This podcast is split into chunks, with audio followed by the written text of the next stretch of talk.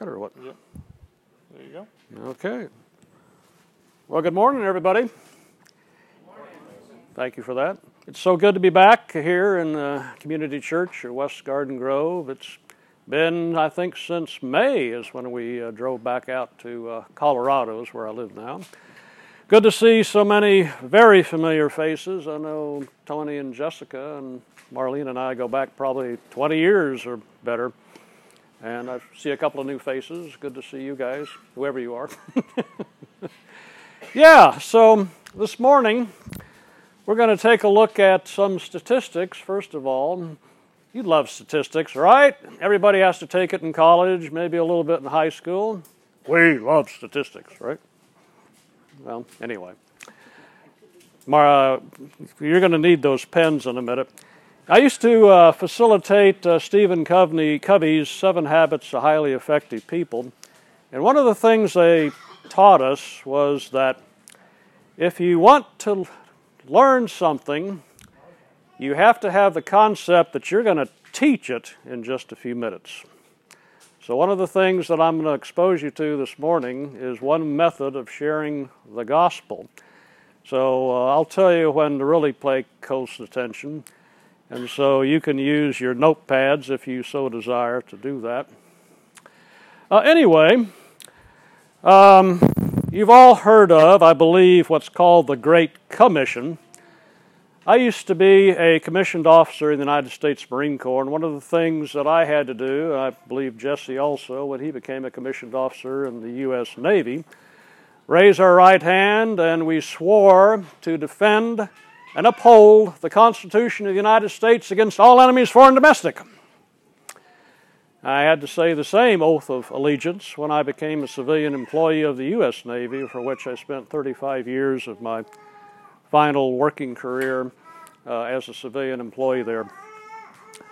So I take the Great Commission from our Lord Jesus as my marching orders. However, many Christians uh, are not really doing that. And that's why evangelist uh, Greg Laurie coined that phrase. He calls it the Great Omission. Let me get the little clicker here. We'll go to the next slide. So here's your first introduction to statistics this morning.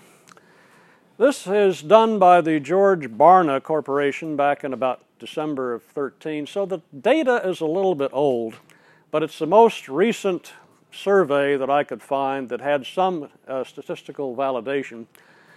Uh, they surveyed by phone and online over 2,000 individuals. And the questions they asked, first of all, are you born again? And there are certain criteria they had to respond to being born again that they accepted Christ as Savior, that they believe they are going to heaven when they die, and that they had a personal relationship with their Savior. Um, Whoops, sorry. Still learning how to do this. So, they uh, striated the data according to uh, evangelicals, mainline denominations, non mainline uh, Christians, and then overall Catholic versus Protestant. So the questions were asked is if they agreed with the statement, I personally have a responsibility to tell other people about my religious beliefs. So 100% of the evangelicals said they agree. Okay, so what determines what's an evangelical versus just someone who's born again? Is it that they voted for Donald Trump in 2016? No. no, the uh, additional criteria to become an evangelical was things like do you believe that the Bible uh, what's in the Bible, the principles therein are accurate? Um, do you believe that um, Jesus lived a sinless life while on the earth? Uh, do you believe, um, and a number of other things which uh, escapes my memory at the moment, but it was a step up from just a simple born again. Mainline uh, denominations included Methodist, uh, American Baptist, it included Episcopalian, some others, uh, Presbyterian Church USA. On mainline, I believe, is where Community Church of West Garden Grove would fall into. We have no denominational um, attachments. and then, of course, Protestant and Catholic overall. So, of the evangelicals, 100% said, Yes, I agree that we have a responsibility to tell other people my religious beliefs. However, when it comes to what they Uh, believe and what they do, there was a big gap. In the past 12 months, the statement is I explained my religious beliefs to someone who had different beliefs and hoped they might accept Jesus Christ as their Savior. 69% of the individuals responding said, Yes, I did that at least once in the past 12 months. So there's a gap between what evangelicals believe and what they actually did. Now you come down to mainline Methodist, uh, Presbyterian Church USA. They, their response was only 42%. But out of the 42%, uh, they, uh, 54% of those, about half, actually did it. Then you get into non-mainline, like our church, maybe Calvary Chapel, also the that sort of thing. Then they said, yeah, 59% you have a responsibility to do, and of that 59%, 71% actually doing it. Catholics was kind of interesting. Catholics, uh, only one third of Catholics who responded that they were born again uh, said that uh, I have done that in the past, and it was about the same of the same percentage that said I know that I have a responsibility to do it. So they, of, of those who said they knew that and, and agreed to it, they virtually all were doing it. And of the general Protestant uh, overall, it was um, 64% of those who responded said they that they were doing it. Uh, 54% of the 64 said that they were actually doing it. They further striated the data, how it's practiced across uh, generations, and I thought this was interesting. In um, the clusters, which are now the late 30s and 40s, it declined from 60% to 49% over a just a three-year period. The uh, baby boomers, which is me, born between 1946 and the early 60s, it declined. Uh, it well, virtually stayed the stayed the same. And of the elders, which is uh, 70 above, and nobody is here in that category. Uh, it was remained essentially the same. But very interestingly, the millennials actually was the only group that improved. They went from 56% to 65% um, as far as being a, uh, those sharing their faith. Now, we've all heard statistics that the millennials are walking away from the church, so this would seem, at least on first blush, that um, that's not right. But the way Barna explained it in their report was that millennials faced a lot of pressure from peers, from teachers in college, in high school. And so, after that takes away a lot of millennials, the ones that are left are committed to their faith and they are actively sharing their faith. And that's a good thing. Then they looked at it from economics and they said that they set the bracket at about 40,000, 39,000 uh, annual income.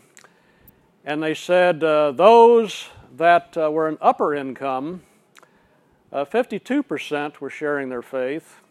Those in the middle, only 37% were sharing their faith. But interestingly enough, those in the lower income bracket, making less than $39,000 per year, uh, were actually the best at sharing their faith at 57%. And then if you look about on just the middle income, it's declined from 2010 to 2013 has gone down dramatically. So the ones that you would think would be more mature in their faith are settled in their uh, careers, should have the opportunity more to share their faith, are not doing it, and that's not a good thing. Okay, so let's go down one more slide. Here's where your first opportunity to do a little work. I'm going to give you two minutes. Turn to your neighbor or the person closest to you, and why don't you brainstorm a little bit and try to think of what are some of the reasons that you think for the statistics that we just covered. Okay? Two minutes, go.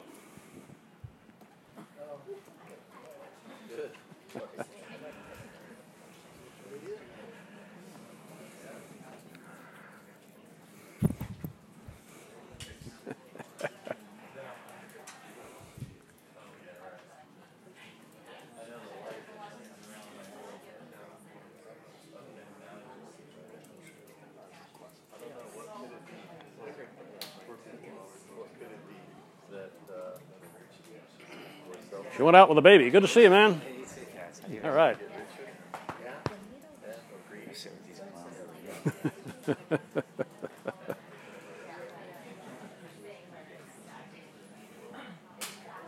okay, one more minute.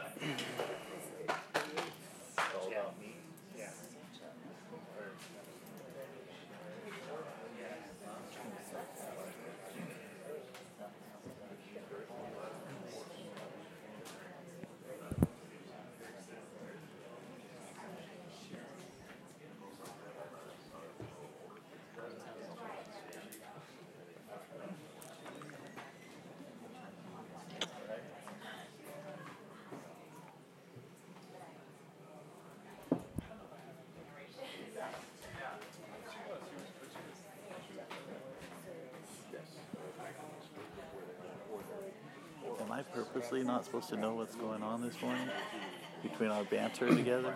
No, you can know what's going on, but basically, when I call you up, which is going to be at the end of the slides, um, you'll be a, a receptive individual. You're not going to be an atheist. You believe in God, But and so we're going to to start a conversation. It's going to be uh, improv. Okay.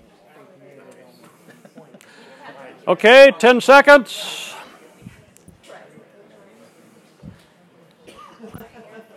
Five, four, three, two, one. Okay, uh, who would like to report out? Any ideas of uh, what's causing the statistics? Uh, and by the way, it was done, like I say, the study was done of over 2,000 individuals, and Barna put the uh, validation at uh, 1.9% plus or minus at a 95% confidence level. So that's pretty good anyway, based upon just that sample size.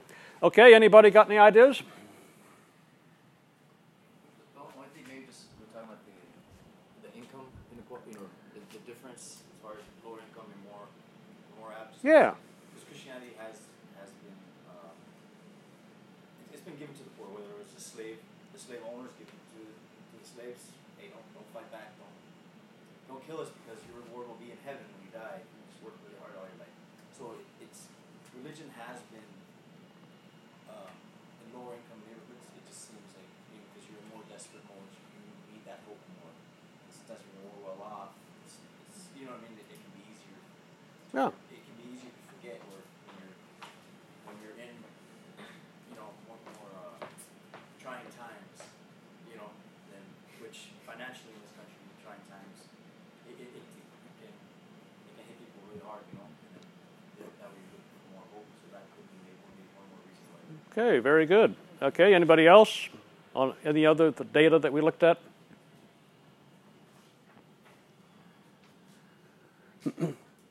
Why aren't evangelicals who believe that the Bible is true uh, sharing their faith more? Um, just the society being so sensitive to everything, things you don't talk about, religion, politics, this and that. People don't want to impose their opinion as much because they're being sensitive to others' um, beliefs. Um, so people aren't sharing as much with people just due to confrontation and things like that. Okay, good point. Hi, Isan. Glad you could make it today. All right, anybody else? Well, uh, those are good responses. Um, I just did a little bit of my own brainstorming. Um, here are some reasons that traditionally have been a cause of not sharing your faith. Uh, one is fear of rejection. I think Wendy uh, touched on that. Maybe a lack of desire, and that might get into why middle class uh, people are not sharing their faith that um, Eric talked about. Um, uh, maybe a concept that's the pastor's job. Okay, we pay him to do that, right? How about lack of skill in presenting the gospel? If um, you were on the carpet right now to present the gospel to someone, um, ask yourself, uh, could I do it? And we're going to go into what is the gospel and give you some techniques of how to do that this morning. How about confusion over exactly what is the gospel? There's a lot of confusion of what is the gospel or the good news. How about a mindset that all religions lead to God? And I think maybe that's what you might have touched on a little bit too, Wendy, there, right? Oh, just believe in God. Yes, whether you're Islamic or Buddhist or whatever. And then here, Eric, I think uh, you nailed it here. Lower income individuals look to a brighter future when Jesus returns. So there's some reasons um, that I came up with anyway. That doesn't mean it's right. Now, uh, 1 Peter 3.15 says, Always be ready to um, give an answer to everyone who asks the reason for the hope you have, but do it with gentleness and respect, which is where many of us go wrong. We push something down on somebody, we uh, blast them with what we think the gospel is. But Peter says you have to do it with gentleness and respect. Okay, so next opportunity for you to do a little brainstorming together. Turn to your neighbor and come up with a simple statement of what you believe the gospel is. You got another two minutes. Ready, set, go.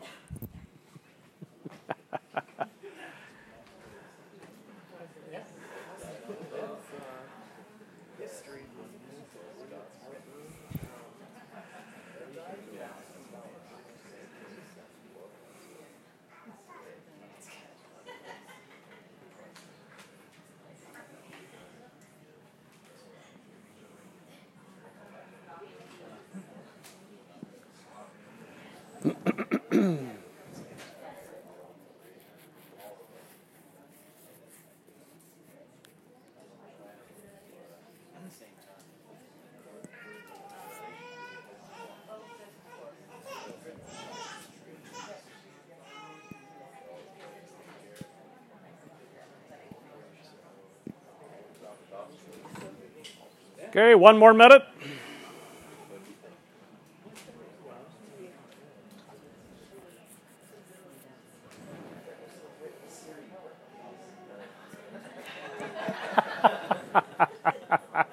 hey, it works for you. we have tremendous resources. We got the full Bible on here.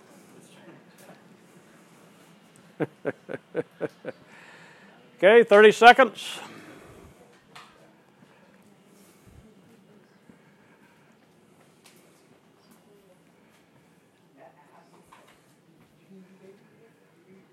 Ten seconds.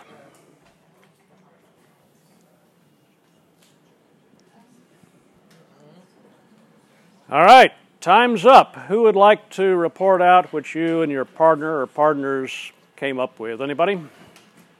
Don't be bashful. We've been sitting in church for how many years? We should be able to articulate what the gospel is. Eson. Word of God, good news. Word of God for what? The good news. Okay. Anything to add to that? What is the good news? Uh, West Lopez, West Lopez, that tell the weather. Uh, didn't quite get that, Johnny. Sorry, I got a hearing thing. West Lo- uh, the beautiful woman named West Lopez. West Lopez, that, that tell the weather. Okay, that's the Johnny version of uh, the gospel. okay, somebody over here on this side. Come on now, somebody. I know some of you have been baptized in the past year or so. You at least should have an understanding of the. I, I have a real hard time summarizing things sometimes, but I would say when I think of the gospel, I think of the good news. I think of all creation being reconciled to God through Christ. Oh, okay. Not too bad. Okay, anybody else? Here's one for you guys. Um, so everyone says the gospel is your path to God, but the gospel doesn't start at you. It starts at the top and kind of works its way down. So the way I see it is that's sort of the pathway on how God connects to you. Okay. You know, it, it runs the link of where you know, like there's the there there is the uh, if you will, you'll understand this more better than most of us. What's the chain of command? You know, God's at the top, you're at the bottom. That's the God, gospel explains how how it how it connects and how orders from the top, or you know, orders guidance strategy from the top trickles its way down, and then you know when you're here with a shovel in your hand, ditch, digging your lively your, your your lifetime ditch, how that is supposed to you know how to how to, how to better help you understand why the ditch you're digging is important. Okay, good. Someone else? These are all good answers. I'm looking for something more. and do you have an answer? Well, we both said the word of God is the good news, and I said that's not going to be what he's looking for. Okay, Wendy. You just said an, an eyewitness history account of God sending His Son um, for us, um, living His life as a human, um, and sacrificing His own Son for our sins. Oh, okay. Getting a little bit closer there. Getting a little bit closer. Okay, let's move on then. Um, what, let's talk about what the gospel is not, first of all. It's not just living a good life by not harming others. Now, I talk to a lot of people. I'm not afraid to share the gospel. I share the gospel at least once a week, sometimes once a day. I'm not bragging, it's just that the past several years I've gotten more comfortable with sharing my faith. And, again, I'm not bragging, but we're all given, you know, coming from again a military background, you know, a few years ago, I said, you know, if that's what the Lord is telling me what to do, then I better step up to the plate. Chain of command, top down, is what um, Jesse was talking about.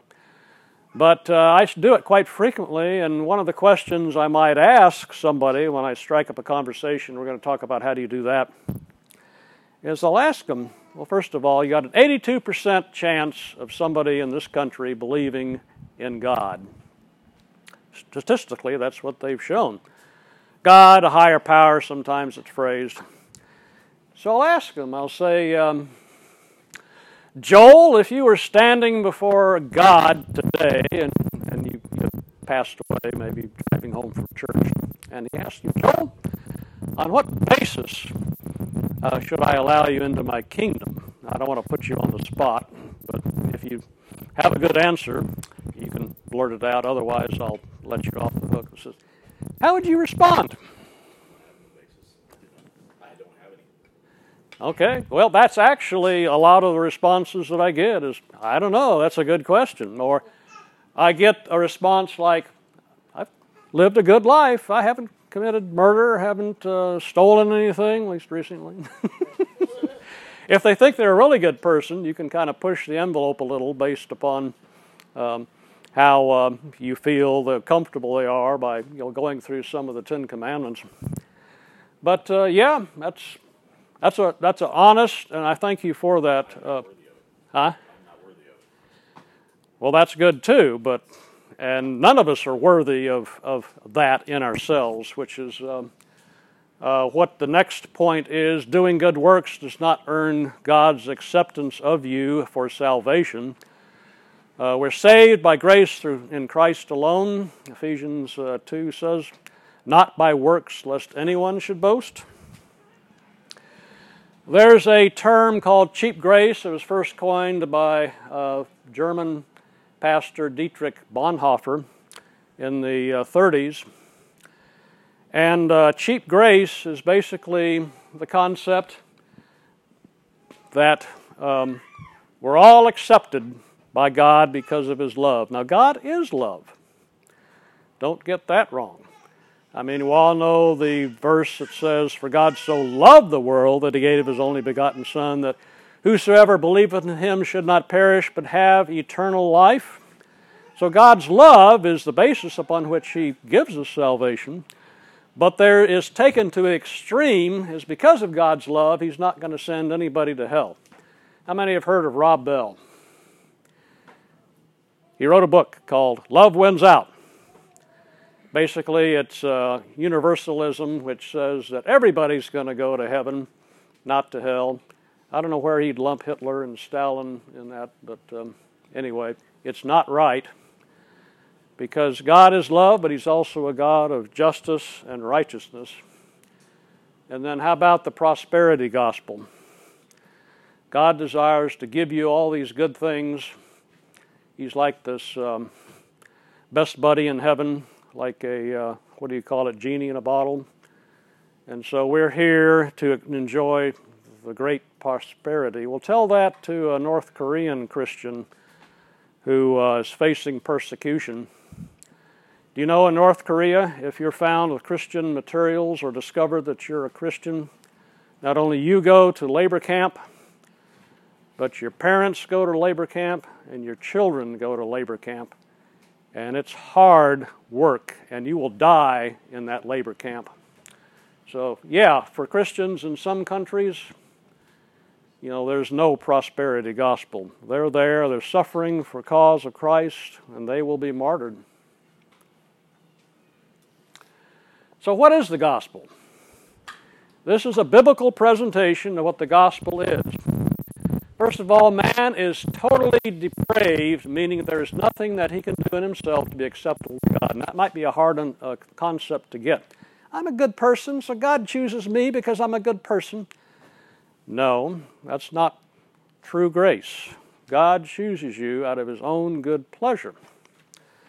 Now, Calvinism, uh, which you may have heard of, it talks to the doctrine of the elect, which is a hard pill to swallow for many people, but it's basically that God chooses some and He doesn't choose other according to His good pleasure. And it doesn't sound fair, but we're not positioned to judge God.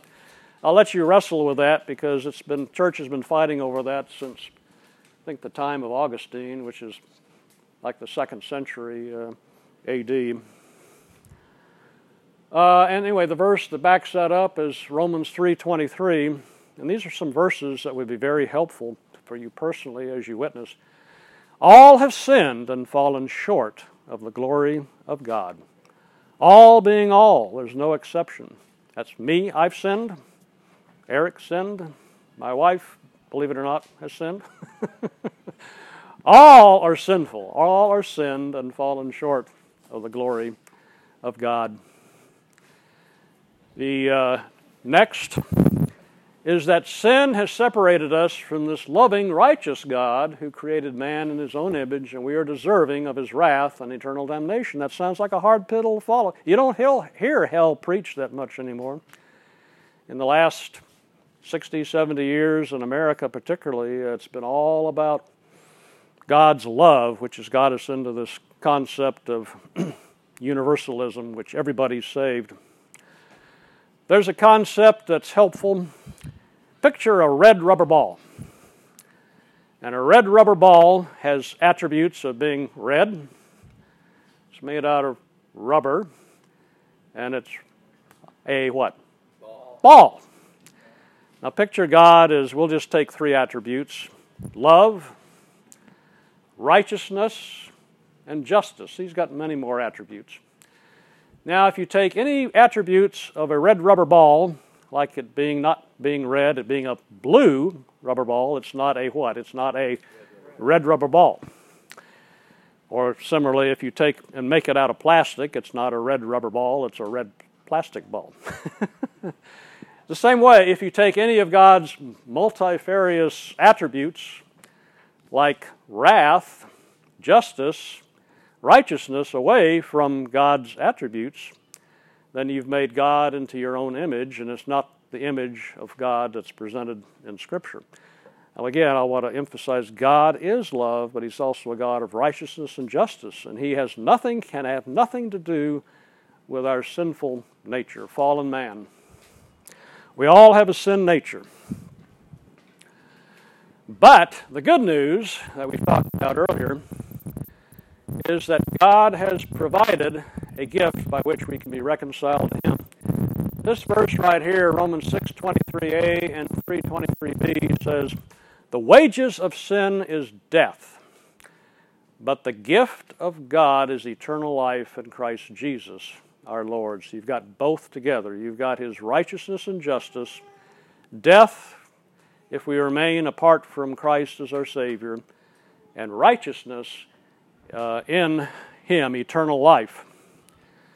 And then um, Romans 5 9 says, When we were still sinners, Christ died for us. He reached down through the chain of command. In fact, is he didn't stay up there. Christ is the third, uh, second person of the Trinity was incarnate, incarnated as the man Christ Jesus, lived a sinful life on the earth, went to the cross for our sins to justify us because God demands death for the sinner and, and gives us Christ's righteousness instead. I call it the great swap. Here's Cass with all his sin. Here's Jesus living a perfect life, sinless life, because he is God while he was on the earth. When I accepted Christ as my Savior at age 13, my sins were placed upon Christ while he was on the cross. God's wrath was poured out upon him while Jesus was on the cross. He died for my sins right there, and then in, in doing so, he paid the penalty that should have been mine. So my sins were taken care of on the cross because I accepted Christ as my Savior. Christianity is the only religion, if you would, that has a Savior. All the other religions depend upon good works, depend upon behavior, depend upon following a particular path, and so forth. So Christianity is the only one in which our sins, if you accept Him as Savior, are placed upon Jesus on the cross. And in turn, God's wrath was poured out upon Him. So in turn, then, that's why I call it the great swap. When God looks at me now, He doesn't see my sinful nature, sinfulness. He sees the righteousness of Christ. So when He looks at me, He sees me washed of my sins and uh, acceptable and justified before Him. That's why I call it the great swap. That makes sense? And we have to do something. How do you receive a gift? What do you have to do to earn a gift? Nothing. Nothing. Thank you, Johnny. Yeah, to receive a gift, though. Johnny, when you got those clothes for Christmas, you didn't have to do anything to earn them, right? You could have been not so nice and your mom was still giving to you, right? Yeah. Yeah, okay. Thank you for that. we just. Walmart, Walmart Yeah, so from Walmart through your mother to you, okay? So all when we do, when we receive Christ as Savior, we get the gift of eternal life and we are made righteous in Christ. So that when Joel, when you stand before God, he already knows. And we're just kind of a scenario, but many people who have the concept of truly what salvation is can say, well, Heavenly Father, it's because Christ died for me and my sins have been forgiven. This is a simple, simple answer. Um, okay, let's go on here. What I just took you through is all those verses were in Romans, and some people have turned that the Romans road to salvation. Now, I've done this, and other people have done this, where we do a quick graphic representation of, of salvation. Just imagine this uh, area here is a deep cavern. You've all been to the Grand Canyon, or many of you have, I believe, right? Yes. Well, a few years ago, a fellow by the name of Evel Knievel said, I'm going to jump my motorcycle across the Grand Canyon. You Remember that? Yeah. Snake River in Idaho. So he built, well, first of all, he went to a tribe. They wouldn't let him do it in the national park, so he went to a tribe uh, that had property on the Grand Canyon down upstream or wherever. And so he was presenting his thing, had a video clip I was watching. He was presenting his concept to uh, the tribal leaders, and you could see them just shaking their head like this. But so he built a ramp, and act, they actually gave him permission to try it. He revved up his, his motorcycle, went out over the canyon, and he didn't make it. Um, but he had uh, some sort of a parachute on his back, and so the motorcycle fell into the canyon, and he survived, but he didn't jump over the canyon the way he wanted to. So, this is like us attempting to get to God uh, on our own through good works, uh, religion, morality. And no, it's just not going to get there. This represents the throne of a holy God, and we will not make it uh, doing these particular types of attempts. Okay?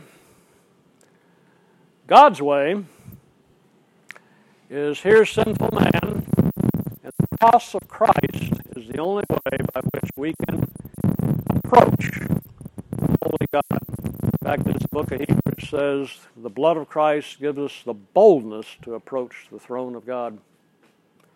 So we would be toast without the salvation offered in a holy God, Jesus Christ. All right, so you can actually take the Romans road and, and condense it down to three verses. And these are ones that I would encourage you all to memorize.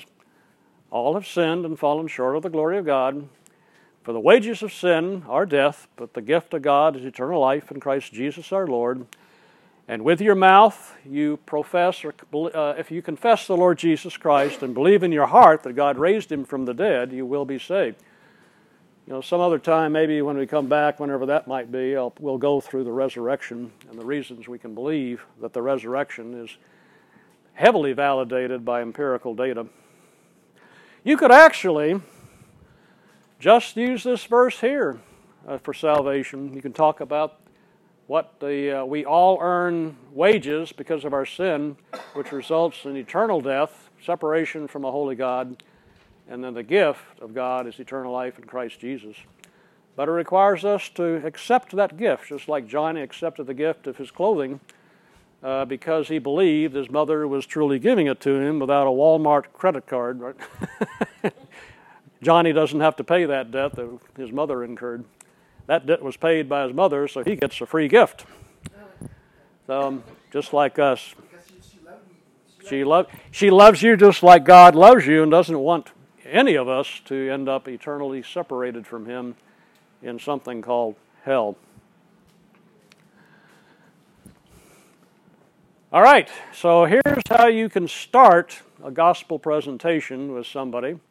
It's called the SALT method. We're described in the New Testament, Jesus calls us salt and light. Well, SALT stands for these uh, terms. S stands for start a conversation. A is ask questions. L is listen. That's very important. You want to listen to what somebody actually says. Yes, you got maybe a way to go after that, uh, after he says or responds. And then T is tell the story. So salt. Okay, so now we're going to do a little bit of um, improv. I'm going to ask my good friend from Barstow, California, Brian, to come up here. And we're going to pretend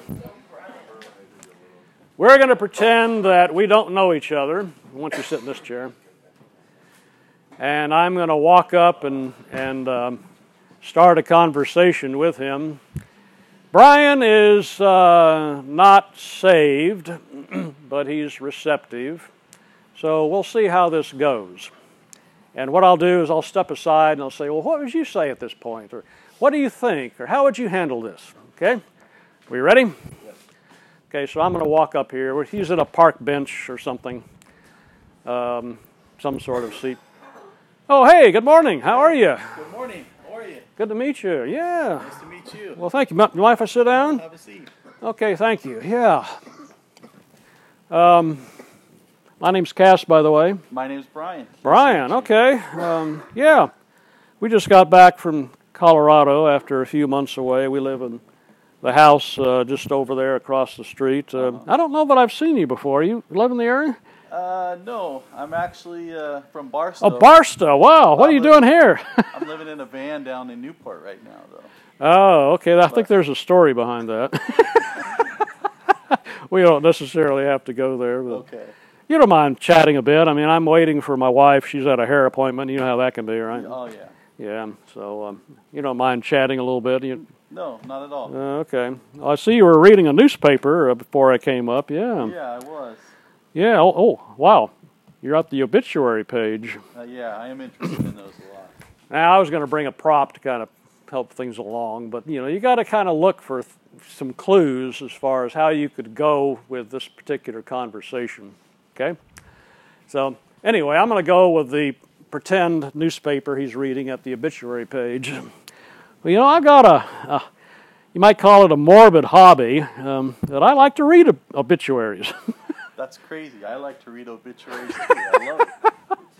okay, why do you like to read obituaries? I, are you asking me? Yeah, nobody else around here. I like to see how people live their lives and what age they die and where they were born and what they did with their life. I think it's very interesting. I I would agree with you. It is, and many times people will highlight all of their accomplishments. You know, um, I was in, you know, uh, my golf score, or you know, their awards at work, or if they're in the military, gives all their commands and and that sort of thing. Yeah, so it kind of highlights, you know, kind of all of the accomplishments that they've gotten in life, right? Right, right, right.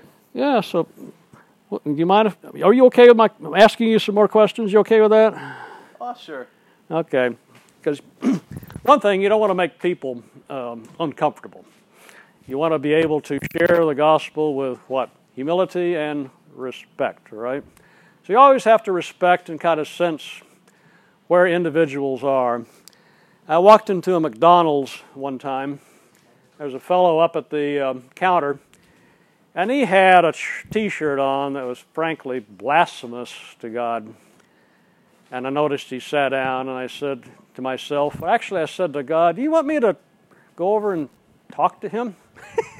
I kid you not, the clear word came to me, It's your call. I kid you not, it's your call. I went over and started getting a conversation, and it went from bad to worse very quickly. He, was mad at God and, and was sh- almost shouting, and I was getting very uncomfortable. in McDonald's, so I extricated myself. And, but most of the time, people are receptive to um, conversation because you know a lot of people are are lonely. And I noticed he was sitting there with nothing to do. I, I, I'm not going to go into why he's living in a van in Newport Beach. Uh, That's, that's um, not something I want to get too personal with. But yeah, so. Uh, since you don't mind me asking some questions, what what accomplishments have, have you made in your life? Well, my life, I was that high school star that could throw that football way over that mountain right there. And if I just made that play, I would have, you know, we would have got into the college playoffs. And, you know, I was a successful uh, stockbroker for a while and made a lot of money. Uh, but uh, have a family, Okay. and uh, and I'm choosing to live the van life right now. You know, just kind of free under the radar. You know, Okay. no bills, sunshine in the morning, shower in the local bathroom. Yeah, on the beach. Yeah. Right, right, Oh, okay. Pretty Sounds nice. like the good life. right, right. The American dream. The Amer- American dream. Okay. Living in a van. All right. All right. So, okay. Where would some of you guys go from here? How would you, what would be the next question you might want to ask? You got a hand over there. Where? Okay, Isan. I would ask him, um,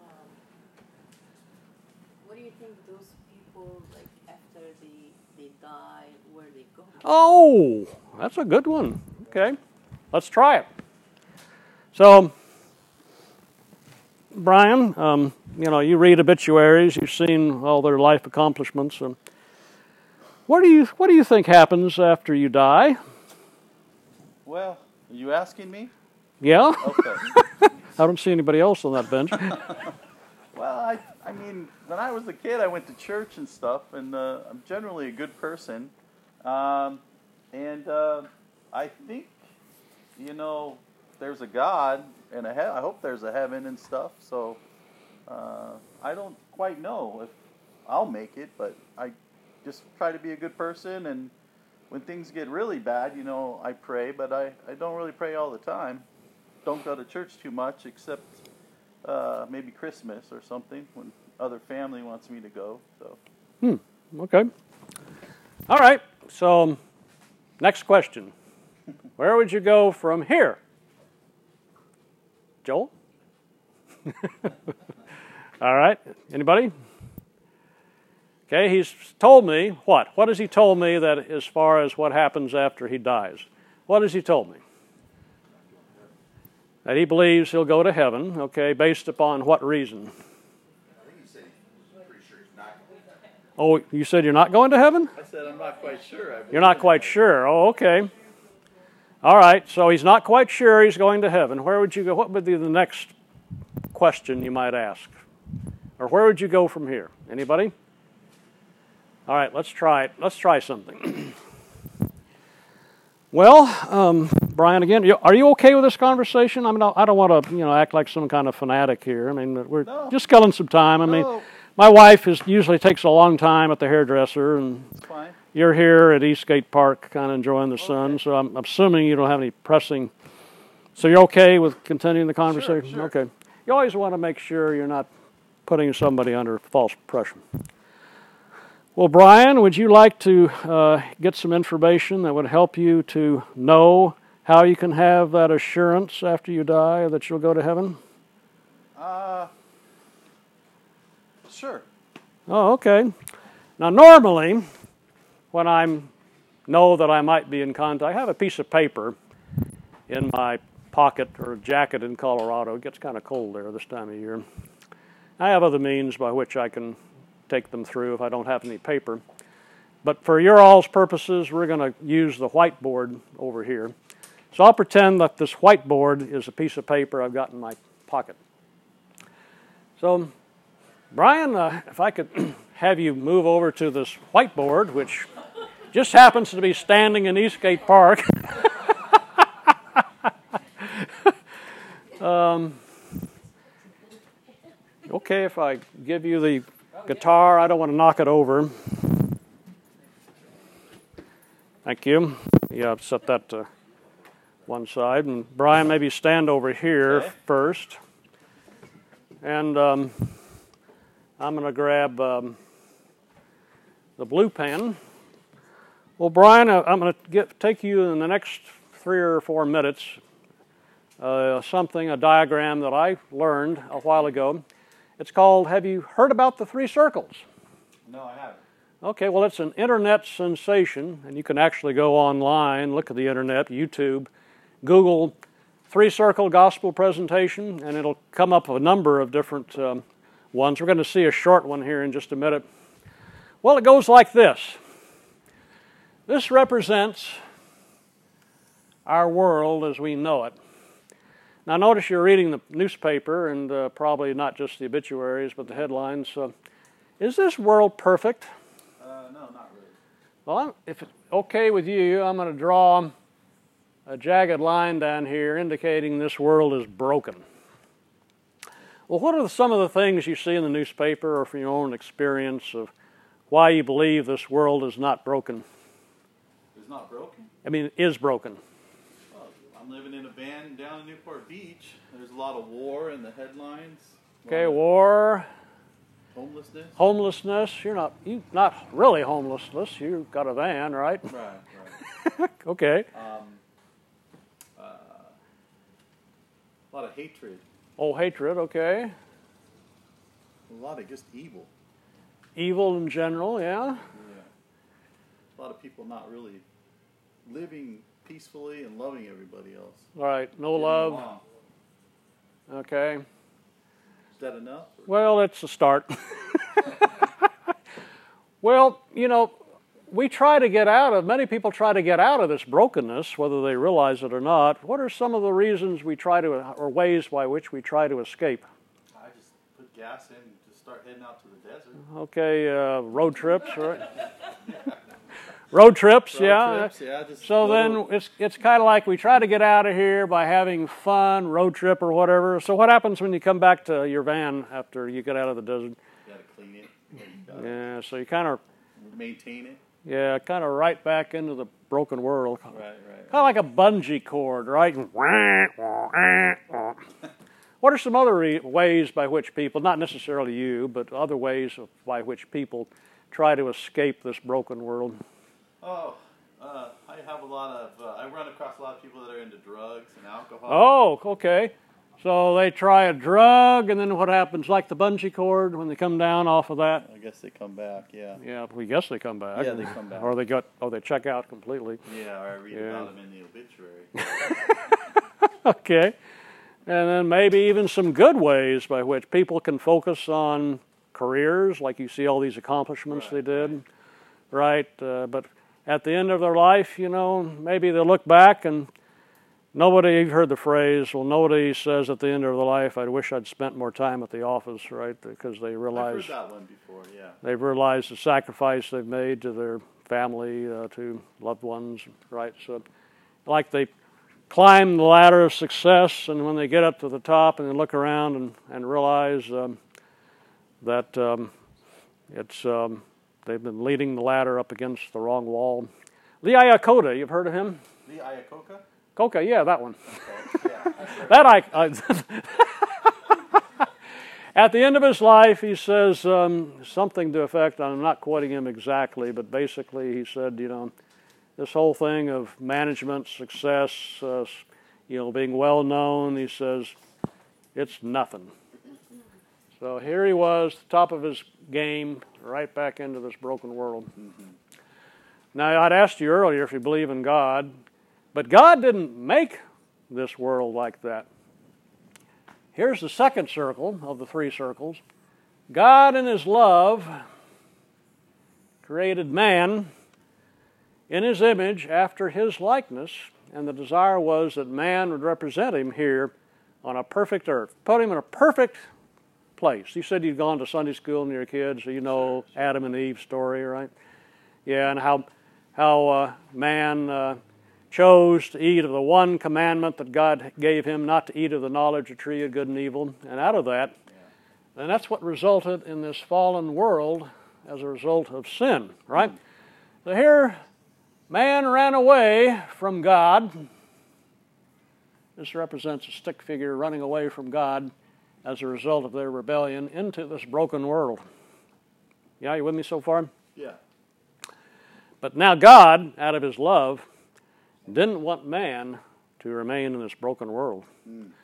So, in the person of Jesus Christ, his only begotten Son, Jesus, second person of the Godhead, the Trinity, we call it, was incarnated. We just finished Christmas, which celebrates Jesus' birth. Hmm. He came into this broken world and then lived a perfect life. He went to the cross. He generally died, was buried, but he rose again on the third day through the power of God. And so that individuals in this broken world, if they accept him as their Savior, are brought into his kingdom. This represents crown representing his kingdom. And by doing so, they're reconciled to God. And then God gives us a mission to go back into this broken world to give, bring what's called the good news of Christ's salvation to this broken world. Okay. Now, Brian, there's only two ways to get out of this broken world. One is through the pathway of salvation in Jesus Christ. Mm. The other is death. Now, from your Sunday school, you may have learned what happens to somebody in this broken world who doesn't accept Christ as Savior who dies. Oh, do we want to say the hell world? Hell word? Yeah, you can say the hell word. Maybe hell? Yep, that's right. They end up in a place of eternal damnation, separation from a loving God into into Oh, Hell. got the red out. I got the red out. Okay. Now, here's where you kind of have to sense where is Brian at this point? uh, you've started this conversation, SALT. Start a conversation. A means ask questions. You listen to his responses, and now you've told the story. So now you got the uh, kind of sense where's Brian at? Will you see him again? If you're not going to see him again, if you're not going down to Newport Beach and, and knock on his van, huh? Then uh, you might want to ask him, you know, Brian, do you want to remain in this broken world?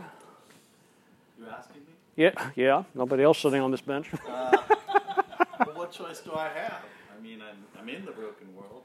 Do you want to remain in the broken world? Which, which, which of these worlds would you like to be in? Oh, which one of these worlds? Yeah. like to be in? Oh. You want to be, be in a world of perfect reconciliation to God where there is joy and peace. You may still live in a van in Newport Beach, but yeah. you're going to have the Holy Spirit now dwelling within you, which should guide you, or will guide you for your life's decisions, and will give you that peace and happiness that you may have been not been or not, may not be experiencing right now. Well, I think I want to take my little van right here, and I want to drive right over to the life of love and peace. That's the direction that I'd like to go. Okay, but one problem, Brian. You're I'd not. like to just go right to God. You would, but there's only. Yeah, but the Bible tells us that no one comes to God the Father except through Jesus Christ. So where should your van go? Hmm. I think I have to go down this road right here.